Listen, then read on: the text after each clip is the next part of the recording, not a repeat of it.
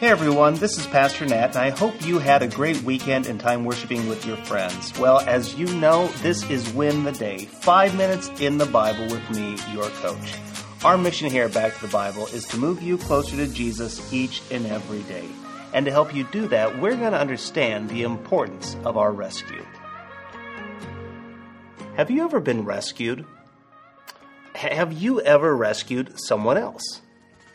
When I was about 10 or 11, my friend woke me up by banging on my window, and he was yelling, Get out of the house, Nat! Smoke is coming out the doors! Your house is on fire! Now, normally, I hate to be woken up. Just ask my kids. But when it comes to life or death, please wake me up. You see, when I was in trouble, I needed to be rescued from a smoke filled house, and I had to be delivered to a yard with fresh air. Every one of us today who is a follower of Christ has been rescued. But it's not from a smoking house, it's from a destructive force. What am I talking about? Let's turn back to Colossians chapter 1 to understand our rescue. For he has rescued us from the kingdom of darkness and transferred us into the kingdom of his dear Son.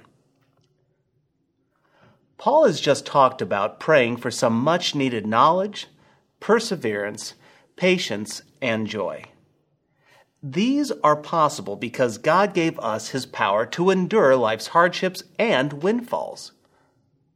But how did this actually become reality? The simple answer is Jesus rescued us. He rescued us from the kingdom of darkness.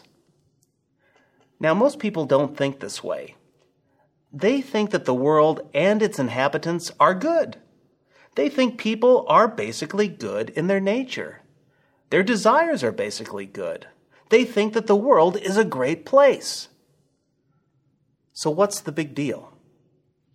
Well, the reality is, people aren't good. The world is corrupt.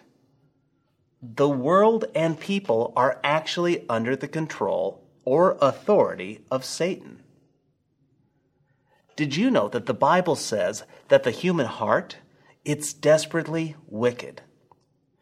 King David would write that we are all born sinful. If you read Romans 5, it says that we are born enemies of God. You see, we're not born children of God, as many people want to think. So, what does Paul do? He declares that Jesus rescues us. Jesus grabs us. He grabs our spiritually dead corpses that are drowning in sin, and he pulls us up to the shore. And he looks at us and he says, Live. When he does that, he changes our status from a child of darkness to a child of light.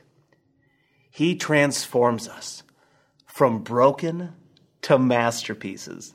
He changes our name tag from enemy to child of the king. Paul would say that he transfers us to the kingdom of his beloved Son. The Greek text literally reads, the Son of his love. You see, the Father gives the kingdom to the Son he loves, and then to everyone who loves the Son. So that's why this is my challenge for you today. How are you still living as a child of darkness? We are now children of the King. That means that Jesus is King. That means we are not the King. Jesus has given us keys to the kingdom. Let's live as princes and princesses who are ambassadors for the king.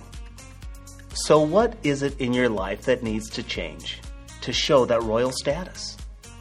Identify that one thing and then ask God to help you change it. You see, friend, it is a privilege to be children of the King. It's my prayer we all live like it each and every day.